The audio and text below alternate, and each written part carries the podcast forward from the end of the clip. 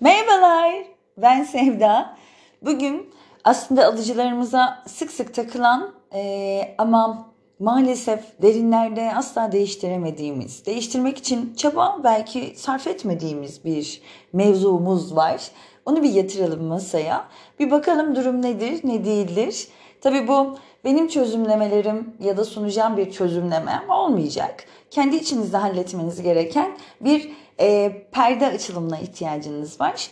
Bunu da benimle değil kendinize yapacaksınız. Ben sadece böyle bir sorun gerçekten var mıdır yok mudur onun üzerinde durabilirim.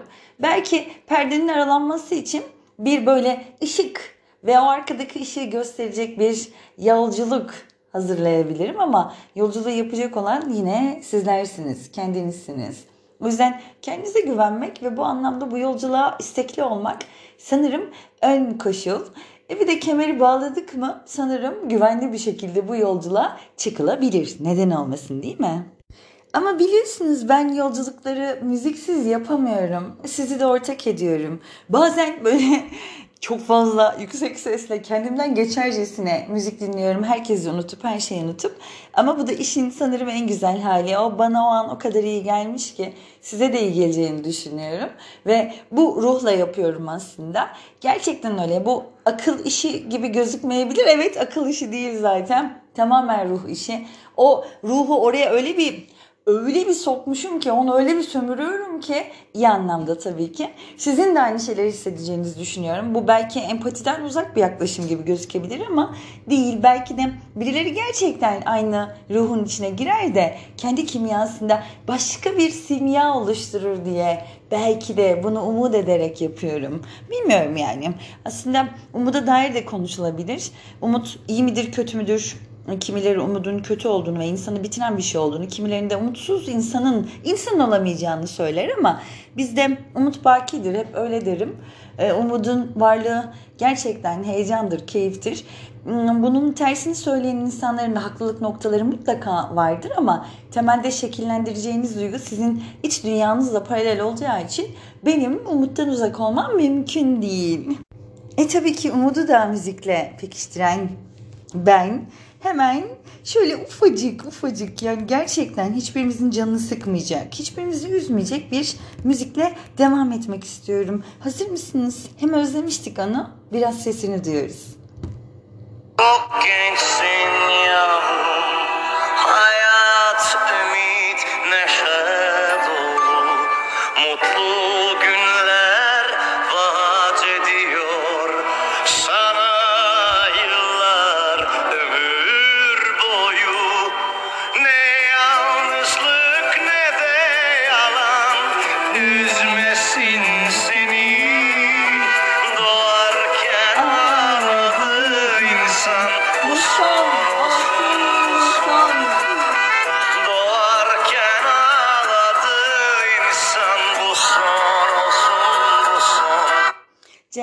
Karaca of ne şahane. Hem sözler çok şahane hem kendisi çok şahane.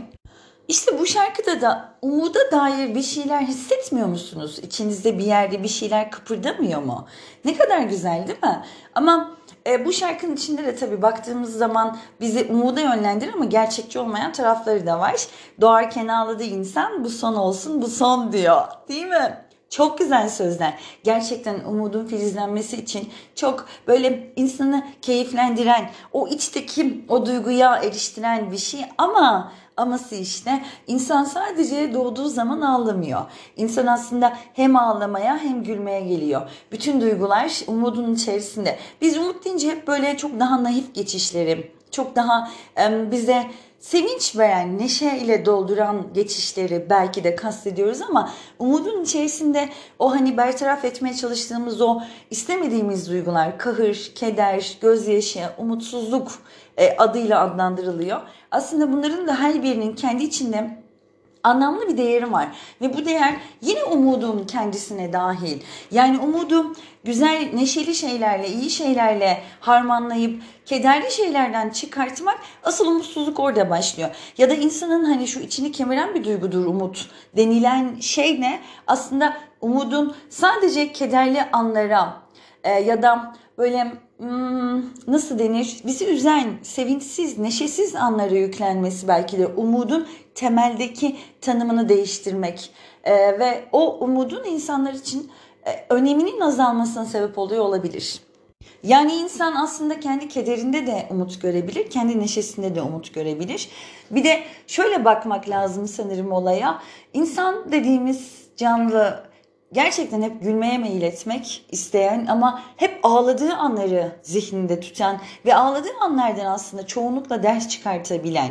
Eğer o keyfi yani o üzüntünün içerisindeki keyfi, şifayı, bilgeliği, bilgiyi artık hangi yol ayrımı sizin için daha kestirmeyse onu kullanabilen insanın o ağlayıştan sonra hayata bakışı çok daha farklı oluyor. Çok daha o dinginliğin içerisinde bir çığlık görebiliyor. Bu da çok keyifli bir şey değil mi? Gerçekten öyle. Sizi susturan hayat aslında o suskunluğun içerisinde size tonlarca bilgi verebilir.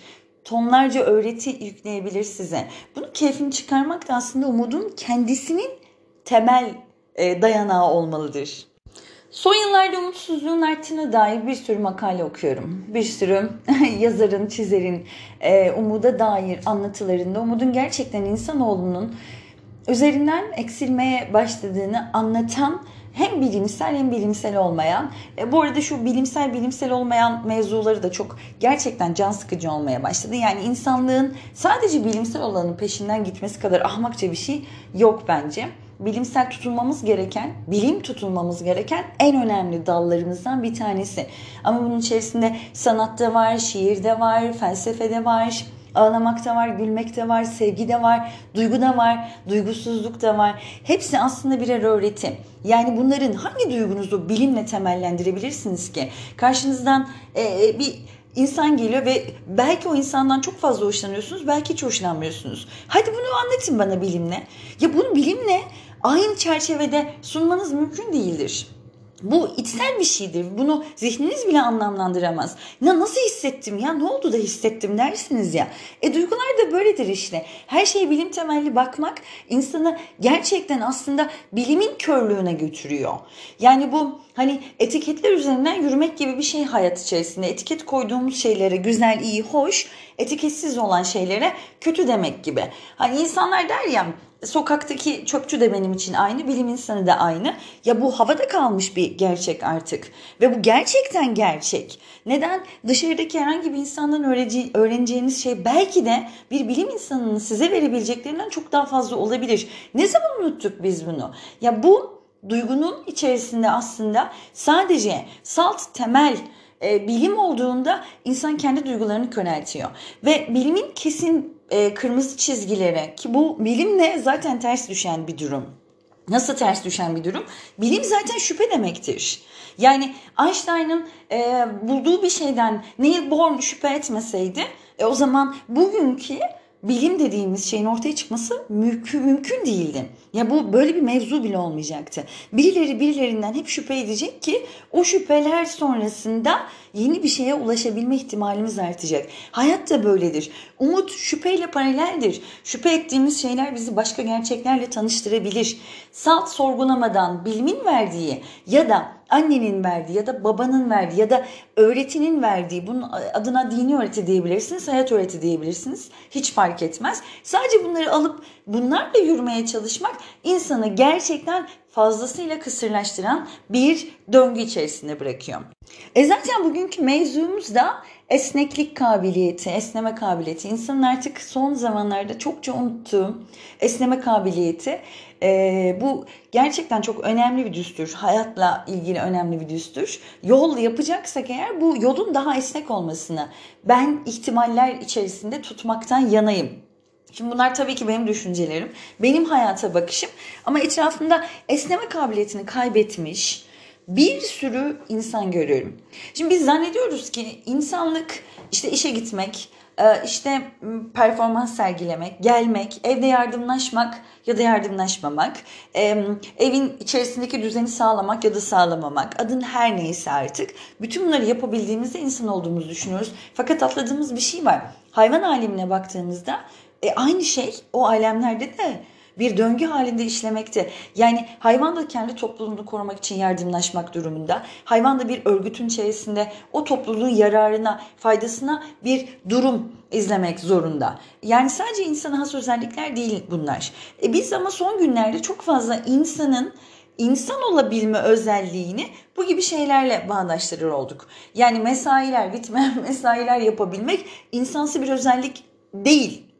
Neden değil? Eğer orman ortasında da bir iş varsa ve bu işin toplum faydasına olacağı düşünülüyorsa bu iş ortaklaşa hayvanlar tarafından yapılır. Bizim ekstra yaptığımız şey nedir dersek bizim ekstra yaptığımız onların dışında yani hayvan aleminin dışında biraz dedikodu değil mi? O fesatlanmak, o daha iyi yaptı ben daha kötü yaptım. Ben niye daha iyi yapamadım? O daha iyi yapıyorsa onun ayağını kaydıralım. Onun ayağı kaymıyorsa kayganlaştırıcı kullanalım. yani bunlar gerçekten enteresan. Neden kimse kendi yaptığı işle meşgul olmak dışında bir başkasının e, değer yaratma sistemlerinin önünde durmaya çalışır ki? Ya biz aslında kendimize zarar veriyoruz. Bu zarar ve zeval aslında insanın kendine yapabileceği en büyük hakaret. Bizim içimizde bir yargıç var. Bu yargıç en kötü yargıç da olabiliyor, en iyi yargıç da olabiliyor. İşte vicdani muhasebenin dengeli olduğu insanlarda yargıç genellikle iyi kötü kavramına takılmadan e, nötr bir bakışla kendini değerlendirmeye çalışıyor. Kendini değerlendirebilen insanların zaten hayatının bir başkalarının zulmetmesi üzerinden gitmesine izin vermesi ihtimal dahili. Biz sürekli bir başkasının bize zulmetmesine izin veriyoruz aslında. Neden? Toplumsal öğretiler bize bunu öğretmiş. Anne babamız bize bunu öğretmiş. Bu kalıpların dışında düşünmek aslında insanın sınırlarını ne yapıyor? İnanılmaz daraltıyor. Ve o daralmış sınırların içinden kafayı kaldırıp çıkartıp bir bakmak isterseniz de yukarıda birileri sizi zaten hep bekliyor. Hani daha önce de demişimdir şu e, çok ben böyle üzülürüm o makinelerin başında. Bu aşağıdan çıkar bir şey don diye kafasını vururlar ya. Hakikaten öyle. Toplumsal bekçilerimiz var bizim ve bu toplumsal bekçiler gerçekten üniformalı bekçilerin dışında e, hiç beklemediğimiz insanlar olabiliyor. Bu patronunuz olabilir, bu sevginiz olabilir, bu kocanız olabilir, karınız olabilir, çocuğunuz olabilir, anneniz, babanız ya da en yakın arkadaşınız olabilir. Bu insanların sizin hayatlarınız üzerinde tekerleştirilmiş bir takım öncelikleri olduğunu düşünmesi ve buna bağlı olarak siz kendi hayatınızın dışında bir şey yapmaya kalkıştığınızda onların hemen böyle gelip böyle siyah şeyler giymiş üzerine korkunç bir havaya bürünmüş bir şekilde karşınıza çık. Hayır bunu yapamazsın. Ya saçmalama bu zamana kadar bunu yaptın bildiğin şeyi yap. Hayır hayır hayır hayatın dışına çıkmak seni her zaman her zaman olumsuza götürür. Yahu bunların hepsi işte bizim esneme kabiliyetimizin gerçekten daralmasına sebep olan en önemli şeyler.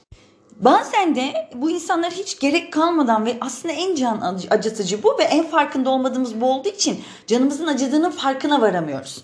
O da bizi mutlu ediyor. Yani mutluluksa bu. Mutluluk tanımını da tartışmak lazım. Başarı tanımını da tartışmak lazım ama bazen kendimizi kendi kırmızı çizgilerimizle o kadar fazla sabote ediyoruz ki. Yani ben şunu yapmam diyoruz mesela. Ben şunu giymem. Yine de her türlü lafı ederim. Ben şu yemeği yemem. Yine de her türlü lafı ederim. Ben şu insanla görüşmem. Ben yalan söylemem. Ben şunu yapmam. Ya bütün bunlar bizim kırmızı çizgi diye adlandırdığımız ve aslında daha böyle çok e, eskimiş olmayan, daha yakın gelecekte e, pardon yakın geçmişte kabul gören şeyler. Yani çizgisi neyse o adamın hiç bozmadı maşallah. Ya o çizgi nedir Allah aşkına? Kimin çizgisi? Kim koydu o çizgiyi? Kimse sorgulamıyor bunu. Hangi çizgi dostum? Sen hangi çizgide olduğunu biliyor musun?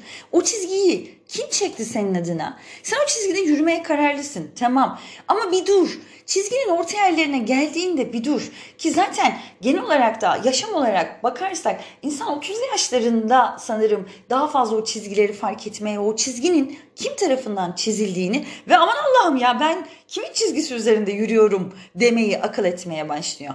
O yüzden bizim karar yaşlarımız yani 18 yaşında, 17 yaşında, üniversitede hangi bölümü okuyacağına karar vermek kadar delici bir şey yok. Çünkü aklı baki olmuyor ve başkalarının çizgileriyle gidiyor. Ben bu işin içinde olduğum için öğrenci e, cemaatini çok iyi tanıdığım için birçok çocuğun bakın çok rahatlıkla %75 diyebilirim. Bu çıkan e, istatistiksel sonuçlarda da bence paralel gidecektir. %75'i anne babasının ya da arkadaşlarının çizgisi ya da toplumsal verinin çizgisi üzerinde ilerliyor. Yani kendi seçimleriyle oturup bir çizgi çizmiyor. Çoğu. Çoğu bunu yapıyor. Maalesef bunu yapmaya da mahkum ediliyor ve bu mahkumluk da öyle bir hapishane, öyle bir mahkumluk ki İşin içinden çıkartmaya çalıştığınızda da direkt tepki alıyorsunuz. Hayır diyor ya hayır. Anne baba başta hayır diyor. Yani o öğretim dışından dışına çıkmanız aslında size marjinal bir e, hayata taşıyacak diye korkuluyor. Aslında o marjinal dediğimiz hayat belki de bizim için gerçekten en normali, en doğalı, en mutlu, en huzurlu olacağımız perspektif. Ama kimse bunun üzerine düşünmüyor. Çünkü o çizgiler çekilmiş. Başta kişi kendisi zaten o çizgiler üzerine düşünmüyor. Dediğim gibi 30 yaşlarda artık o çizgiler yavaş yavaş böyle bir kayganlaşmaya başlıyor. Ve diyorsunuz ki ya evet bu çizgide benim hatlarıma, benim zihnime uygun olmayan bir şeyler var. Ama bunu düşünüp böyle zihnin ta gerilerine atıp ya boş ver böyle gelmiş böyle gider falan deyip yolda yürüyen daha fazla sanki biz o çizgilerin dışına çıkabilir miyiz diye düşünenler zaten o çizginin dışına çıkmayı aklet, e, akletmiş olarak biraz daha o çizginin dışında ve belki de yeni çizgiler atarak hayatın içinde farklı bir tablo sergilemeye başlayabiliyor. Ya o insan bir yazılım. Yani ve bu yazılımın da çok diplerde bir yerde farklı bir alt yazılımı daha var. Bu alt yazılımda e, biz bunu unutsak da bize bu unutturulsa da içerisi aslında bu bunu biliyor.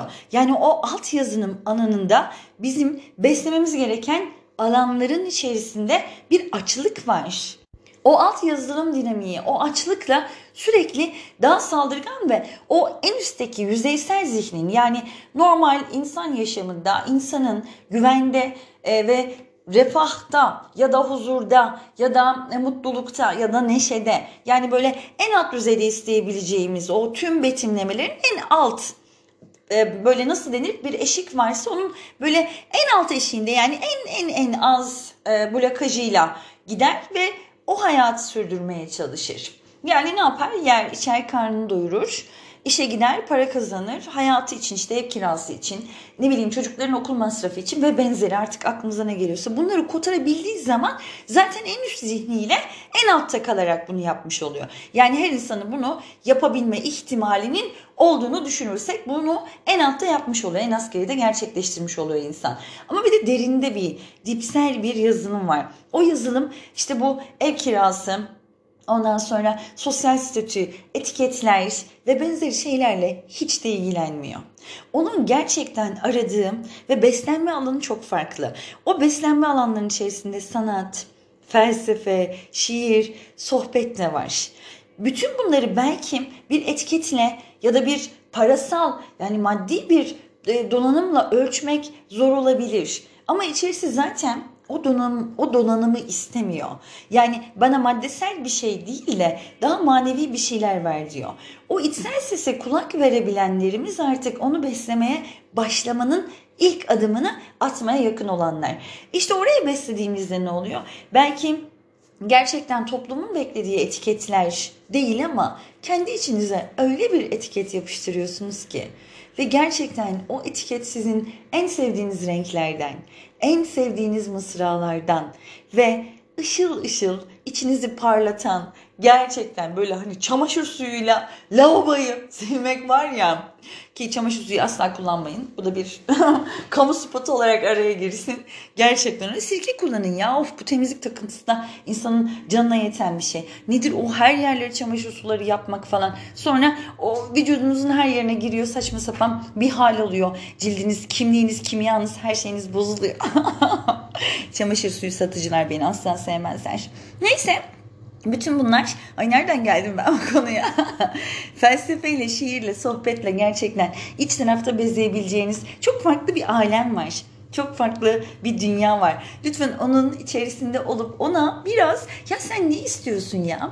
Ya ben sana bir sürü para kazandım kimlikler, statüler kazandım. Ya da işte ne denirse ona kazanmak çok delice bir şey. Yani bunları kazanmak için uğraşmak da delice bir şey. bunları yaptım ama sen hala sen hala başka bir şeyler istiyorsun. O başka şeyler ne olabilir acaba? Yani daha az süsleyerek versek mi acaba içimizde bir yerlere bunlara? Değil mi?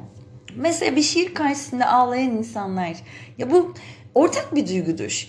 Bir şiir okurlar mesela Yunanca bir şiir dinledim ben. Hiç bilmiyorum, hiç dili anlamıyorum. Ama gerçekten gözümden yaş getirdi. Ya da herhangi bir enstrüman. Yine aynı şekilde sizin hiç kullanmadığınız, duymadığınız bir enstrüman oturup sizi ağlatabilir. E demek ki içli bir şeyler bütün dünya insanlığıyla, dünya ile birlikte atıyor. Ve o içerideki şey aslında sana dokunanı, o içeriği besleyen şeyi biliyor. Sen bunu istediğin kadar paketle, süsle, tarzını değiştir, etiket yapıştır üstüne, renklendir, cafcaflı bir şeyler yapıştır üstüne. Ne olursa olsun eğer içerisi bununla ilgilenmiyorsa ilgilenmiyordur arkadaş. Onun umurunda değil. O içeriği keşfetmek o kadar keyifli ki. O yazılımın içindeki o alt yazılımı bulmak o kadar keyifli ki.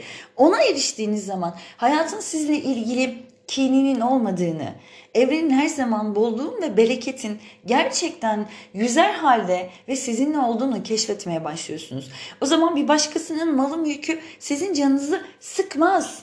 O zaman bir başkasının statüsü ayağa kaydırılacak insan pozisyonuna taşımaz bir başkasını kendinize döndüğünüzde, kendinizde bir icraatınız olduğunda, gerçekten tamir ve tadilatı içeriden başlattığınızda dünya sizin adınıza çok anlamlı ve olumlu olmaya başlıyor. Bakın dünya aynı dünya. O değişmiyor.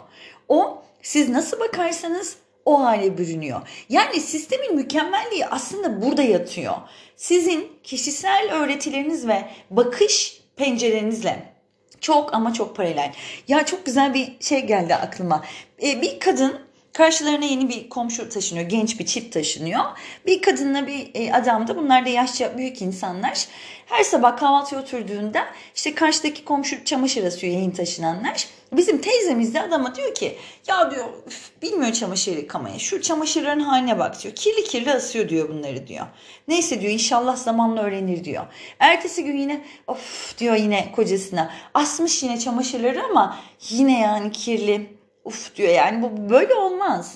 Sonra ertesi gün Sabah yine geliyor kahvaltıya kocası karşısında oturuyor. Yine böyle sessiz sessiz başlamış kahvaltı etmeye. Kızın diyor ki aa öğrenmiş diyor çamaşırlar bugün temiz diyor.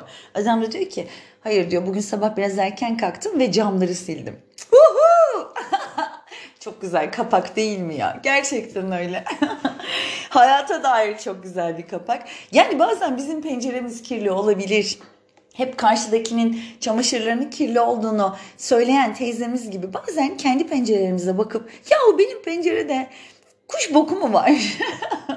ya da ne bileyim yağmur izmi bırakmış bir sileyim şunları yahu diyebilirsiniz.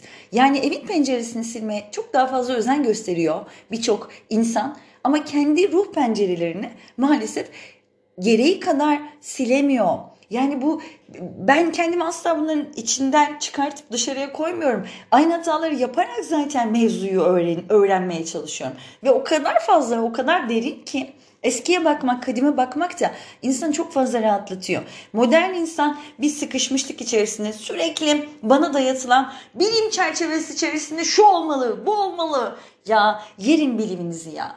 Tamam bilim benim çok kıymet verdiğim bir şey. Yani böyle konuşmam benim bilimden uzak olduğumu göstermez. Bu çok gerçekten gerici bir düşünce olur. Ben bunu asla o kılıfa koymam. Hiçbir düşünceyle ilgili de karşıya geçirmem kendimi. Yanında olmaya çalışırım. Bakmaya, anlamlandırmaya çalışırım. Bana bana iyi geliyorsa, bana uyuyorsa hayatıma adapte etmeye çalışırım. İyi gelmeyen şeylerle ilgili de bir sorgulama başlatırım. Yani bilim her türlü bana iyi gelir. Ama bilim etiketini yapıştırdığın her şeyi almak zorunda değiliz. Böyle bir dünya olmamalı.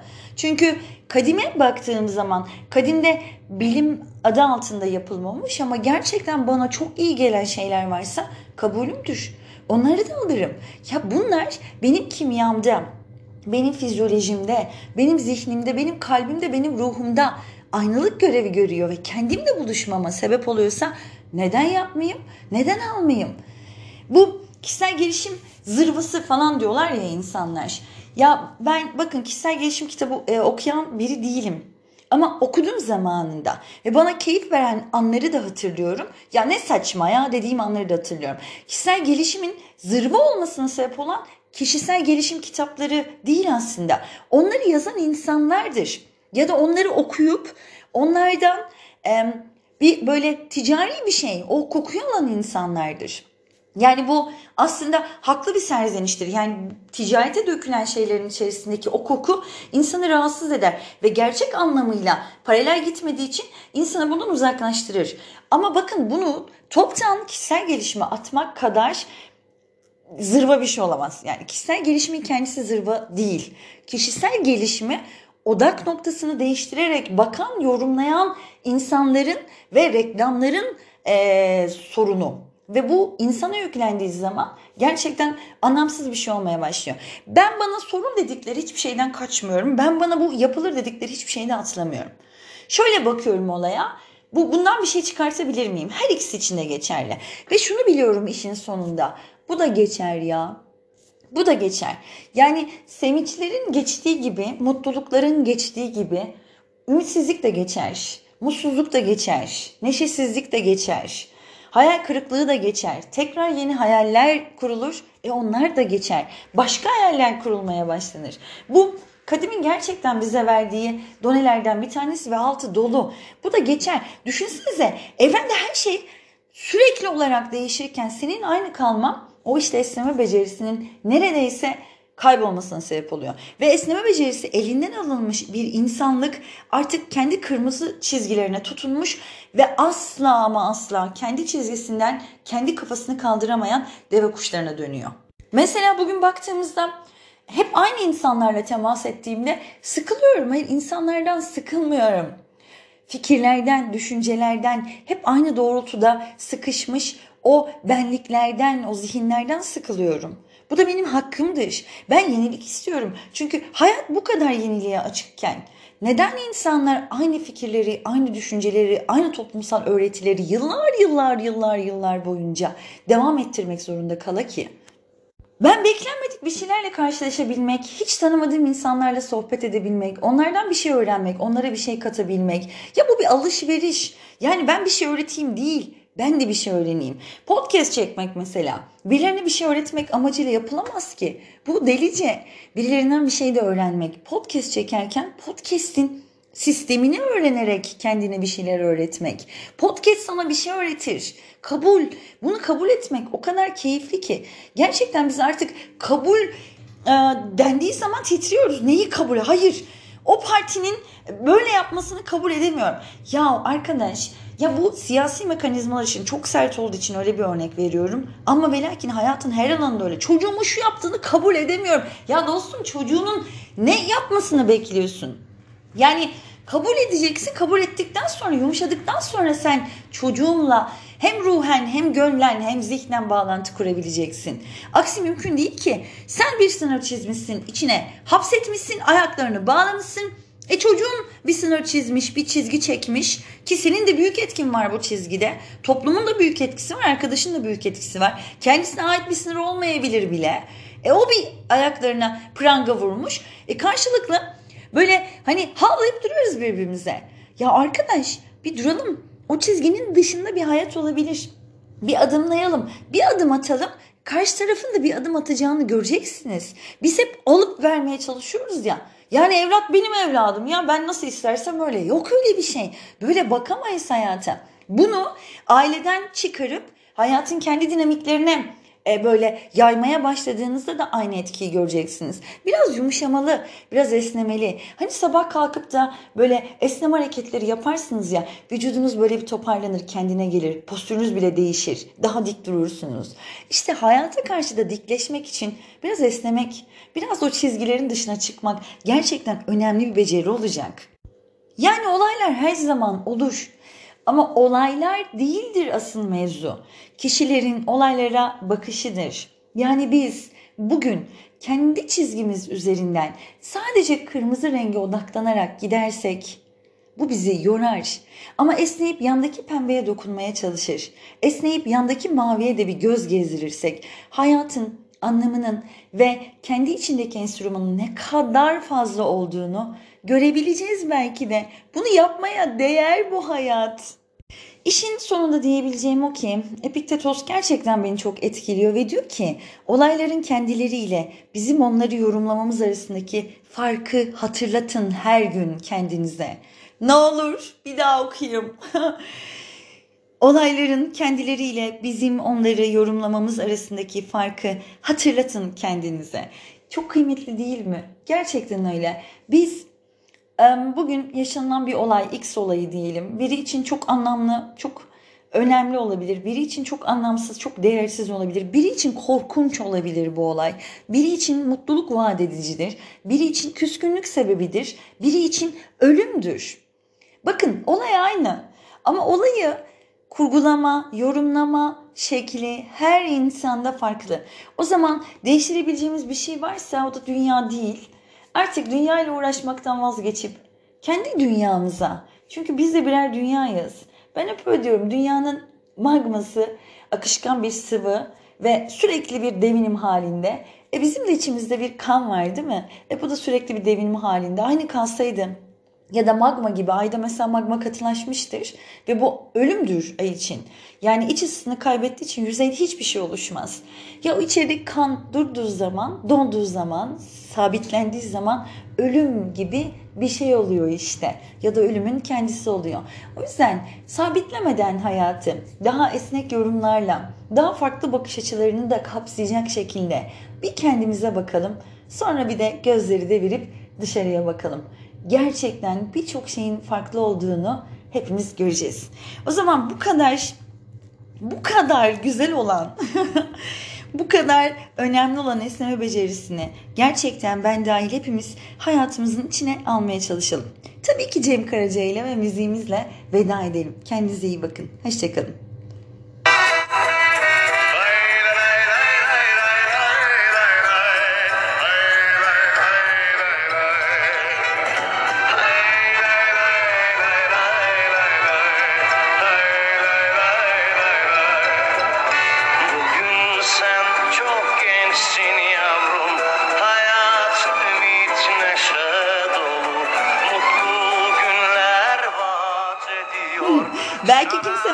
Vaat etmeyecek mutlu günleri ya da yıllar bunu vaat etmeyecek bize. Ama biz buraya mutlu olmak için gelmedik. Biz buraya deneyim için geldik. Yaşayalım, deneyelim. Hangisi bizimle, hangisi değil görelim. Terk eden olduğunda çok ağlamayalım ya. Ağlasak da geçecek. Bu da geçecek yahu diyelim ve devam edelim. Haydi bakalım bu son olsun. Neyin son olsun ama? Kalp kırıklıklarının son olsun ya da kalp kırıklıklarının bir veda olmadığını, yeniden bir başlama noktası verdiğini anlayalım. Yani onları yüklediğimiz bu asılsız anlamlar ve etiketlere son alsın. Görüşürüz. Üzmesin seni. Yine ağlarız Cem abim ya. Ağlarız bu da geçer yahu.